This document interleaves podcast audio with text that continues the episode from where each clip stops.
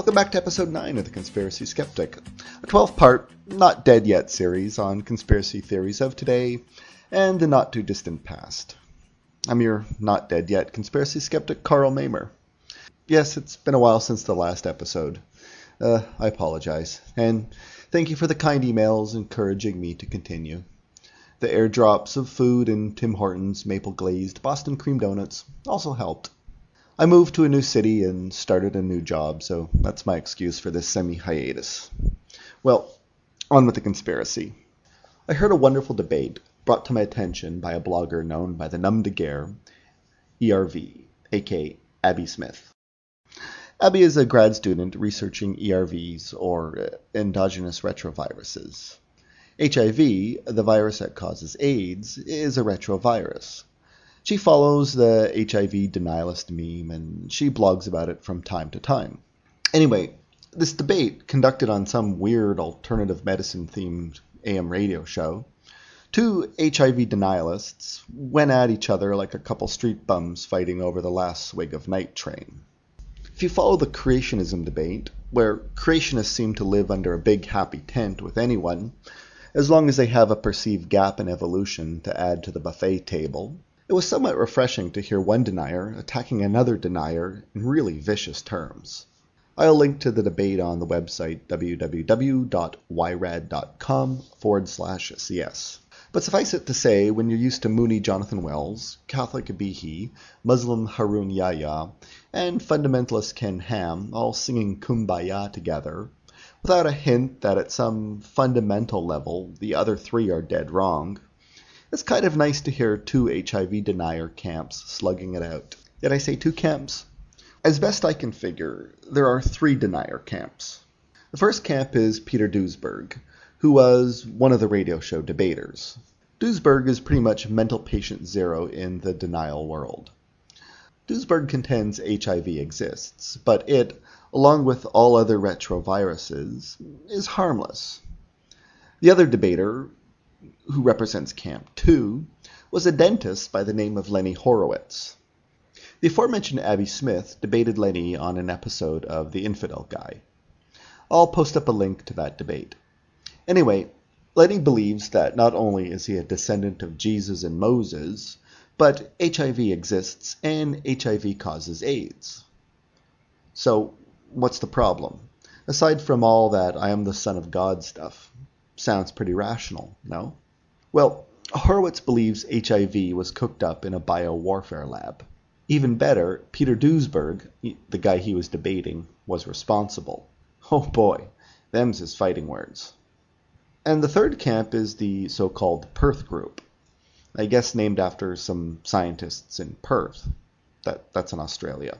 They do not believe HIV even exists, and they will tell you straight to your face HIV has never been isolated. So, if you're not squatting in Lenny Horowitz's camp, you're asking yourself what actually causes AIDS?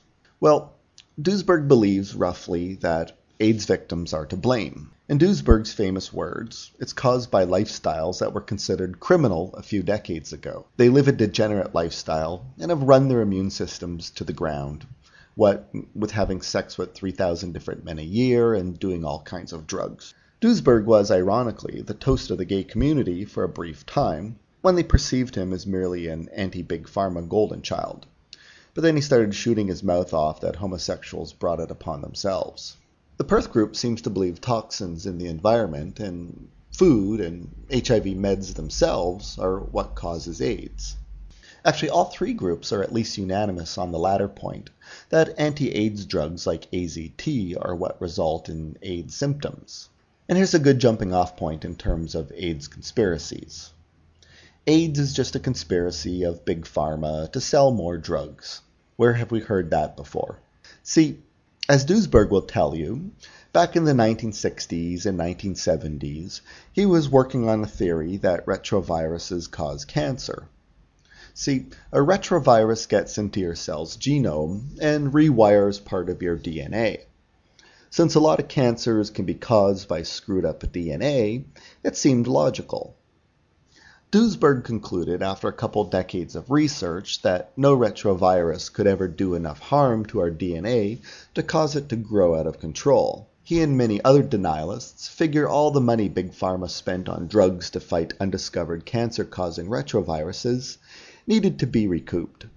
So Big Pharma simply collected together a bunch of nebulous symptoms and called it AIDS, and then sold you AZT. Now, I guess for a guy that's a pretty hard sell on the HIV causes AIDS story, it would be somewhat pointless to convince him he's out in left field by his holding the position in 2008 that viruses do not cause cancer. They really do. Recall the vaccine that recently came out that vaccinates one against the human papilloma virus, which is known to cause cancer. The Horowitz camp goes a step further and believes the military, the CIA, Big Pharma, biowarfare corporations, eugenic types, and of course the reverse vampires and Trekkies have hatched a massive conspiracy to create HIV, infect the so-called useless eaters of the world, and of course line their pockets by selling you expensive drugs. It's a bit like the guy who sells tires and then goes around at night puncturing tires. Even better, Horowitz claims Duesberg himself is a ringleader of all of this. The Perth group is probably the nuttiest out of the bunch, and shares a lot in common with the moon hoax crowd. See, the moon hoax crowd will look at all the photos and rock samples from the moon shots and then tell you straight to your face man has never walked on the moon. All the evidence? pure fabrication. The Perth group will look at all the photos of HIV and the dozens and dozens of peer-reviewed scientific papers on HIV isolation and genetic sequencing of the virus and tell you straight to your face HIV has never been proven to exist. Gulp.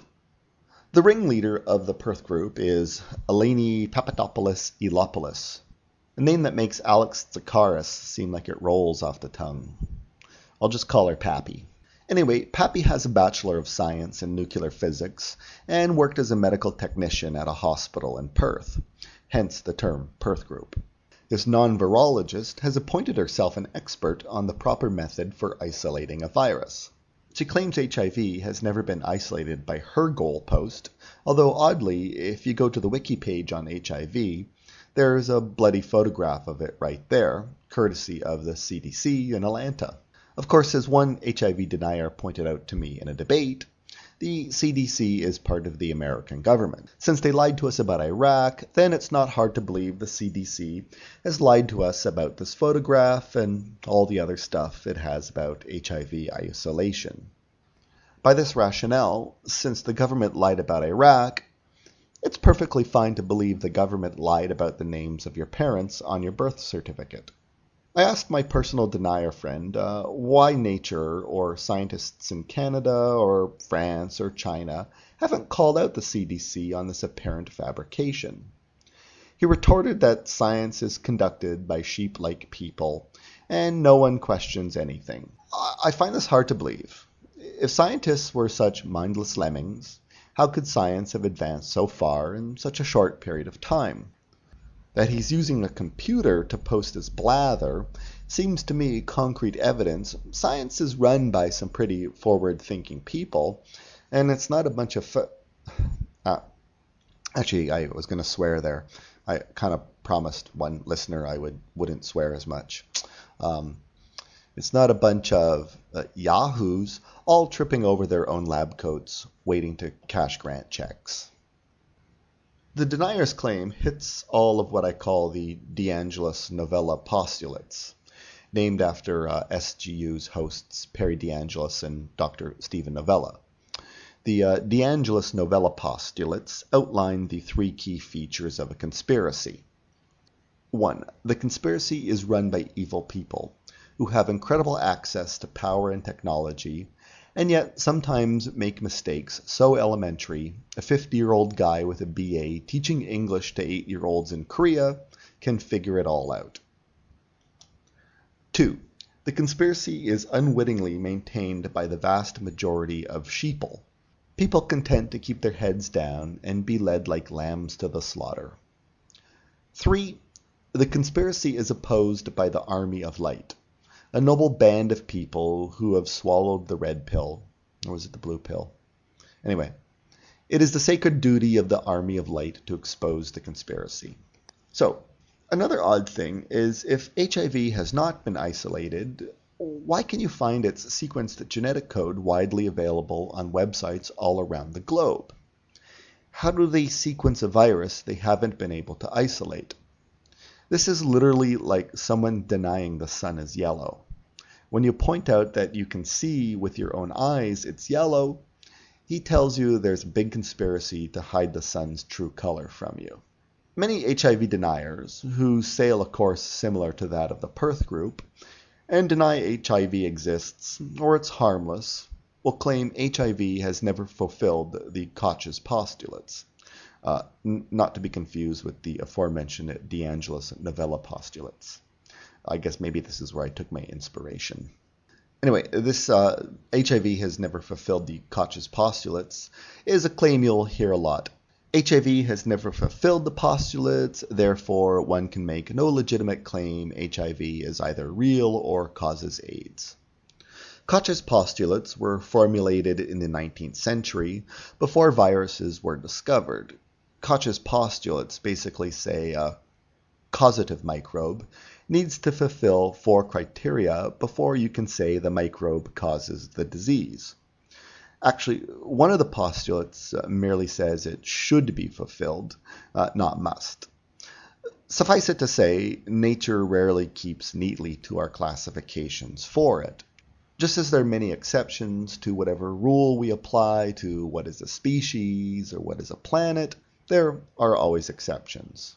In this case, there are many well known uncontroversial viruses like Hep C and polio that don't fulfill all four. As well, some germs like cholera or typhoids have asymptomatic carriers, which breaks the postulates. However, the vast scientific consensus is HIV has fulfilled Koch's postulates. I'll post a link on the website. As noted previously, all three camps agree on one thing. Antiretroviral drugs like AZT are the cause, or the partial cause, of AIDS symptoms. Now let's back up a second here and make a distinction between HIV and AIDS. HIV does not technically kill you. HIV destroys your immune system. Assuming you don't get cancer and live in a germ-free Brady Bunch home, you might well be able to live without a great immune system. You know, kind of like those Roman space aliens without immune systems from Star Trek that made Kirk connect with Uhura. What kills you are any number of things that result from having a floundering immune system, infections, cancer, etc. What HIV does, if you happen to believe 99.9% of virologists out there, is invade your T cells and uses those cells to make copies of itself, killing the cells in the process. The T cells are part of your immune system, and you kind of don't want anything using them as their party crib. And since HIV is a virus, you can't use antibiotics to kill it. Antibiotics only work on bacteria. So, one of your only lines of defense are drugs called antiretroviral drugs. These drugs do one of two things. They keep HIV from getting into a cell in the first place, or keep HIV from getting out of the cell. These drugs confuse the mechanism by which the virus can attach to the cell wall and dig through or dig out. Of course, thanks to evolution, eventually the HIV virus mutates and it's no longer confused by the antiviral drugs. It's a bit like phasers against the Borg. They only work for so long before the Borg figure out the chronofield harmonics or whatever. Right, so these antiretrovirals aren't without side effects. We worry a lot about there being no new antibiotics on the horizon. The thing is, there are lots of antibiotics out there. However, most of them kill human cells as quickly and as happily as they kill bacterial cells. The trick is finding an antibiotic that kills bacteria way, way better than human cells. So, same deal with antiretrovirals. What interferes with the virus getting in and out of a cell can also interfere with the highly useful things that need to get in and out of a cell. Their side effects aren't very pretty and can make you feel pretty sick. To quote Joseph Sonnabend, a former AIDS denialist who has changed his tune, quote, the evidence now strongly supports a role for HIV. Drugs that can save your life can also, under different circumstances, kill you. This is a distinction the denialists do not seem to understand. The problem then with claiming AZT and other retroviral drugs causes AIDS is, as we are all aware, there are thousands of people dying from AIDS in the third world who have never taken any antiretroviral drugs. Another silly claim you hear from AIDS denialists is the original definition of AIDS is not the same as the current definition. For example, they ask why are so many so-called AIDS sufferers dying of liver disease when 20 years ago that was never diagnostic of an AIDS death? The fallacy here is the unstated premise that science never changes its definition of anything. Well, it's a good thing we have changed and modified our ideas about, say, cancer, as evidence emerges. Imagine if science still thought cancer was being caused by homunculuses or whatever. Coming back to the creationists, they always seem to take a lot of joy in pointing out where Darwin got it wrong, as if Origin of Species is a holy book and contains truths that can never be contradicted. Since creationists have bet the farm on their book being 100% literally true, and would be, to say the least, embarrassed if the Bible had to undergo revision every few years, Science must be the same way in their minds. Anyway, uh, I'm not sure what the liver disease point is, but consider HIV patients are living a lot longer now. It's not surprising at all we'll discover living longer with HIV has additional consequences. The Horowitz camp that believes HIV is a biowarfare invention cooked up to kill off useless eaters and social undesirables point to the HIV's odd epidemiology. Epidemiology is a fancy word for who is getting what and how. HIV deniers like to make the claim HIV is a gay disease in the West, but a straight disease in Africa. In other words, in the West, it's largely gays and druggies who are at risk, but in Africa, it's ostensibly heterosexuals. The denier's point is, of course, predicated on the false dichotomy fallacy. AIDS is not a gay versus straight disease. It's a blood disease. Any contact with HIV infected blood, and to a lesser extent other bodily fluids, puts one at higher risk. The deniers try to argue while anal sex, uh, popularly known as doing it freaky style, carries a higher risk than penile vaginal sex, uh, heretofore known by the more grown up term getting some yeehaw, so the deniers claim HIV has this unique epidemiology that defies explanation. Since it seems odd that straight Africans practicing getting some yeehaw sex are at greater risk than Westerners practicing getting some yeehaw sex. Since I gather no other disease attacks one population one way in one part of the world and another population in another way in another part of the world, uh, this has to be a bioengineered virus. That's their logic. Let me use an analogy. I'm a former teacher. While teaching, I got a cold virus every month, while my non teaching friends maybe caught a cold a couple times a year. Lucky bastards. Is the cold virus then a nefarious plan by these students to make the lives of their teachers miserable? No. As compared to the general population, teachers just come in contact with far more miniature virus distribution factories uh, known as children to their parents. The problem with this false dichotomy is it ignores a lot. First, straight people don't have anal sex. I mean, uh, straight people don't do it freaky style. And different cultures don't do it freaky style to a greater or lesser degree. Now, maybe I'm not meeting the right kind of ladies, but it's usually the custom in the West that the guy proposes doing it freaky style, and the girlfriend either agrees, reluctantly if it's evidence there will be a new purse involved, or she just simply says no in no uncertain terms. Since we'd still like to keep putting it in her other warm places, we leave it at that. No harm, no foul. And maybe the next GF won't be so damn frigid. However, in more traditional societies, as found in Africa, where a woman might not feel like she can refuse any sexual request, it's not unreasonable to suspect there's a lot more straight people doing it freaky style. Let's face it, Africa is not exactly a continent at peace.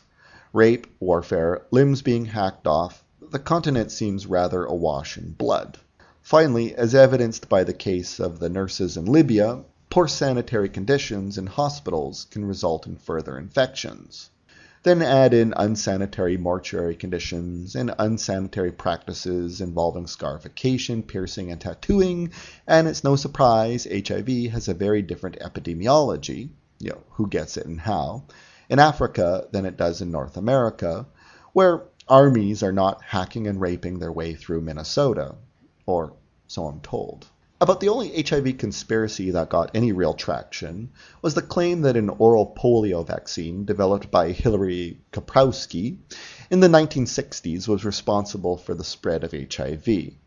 The claim goes like this A drug company developed an oral polio vaccine under Dr. Hilary Koprowski using tissue from chimpanzees infected with HIV.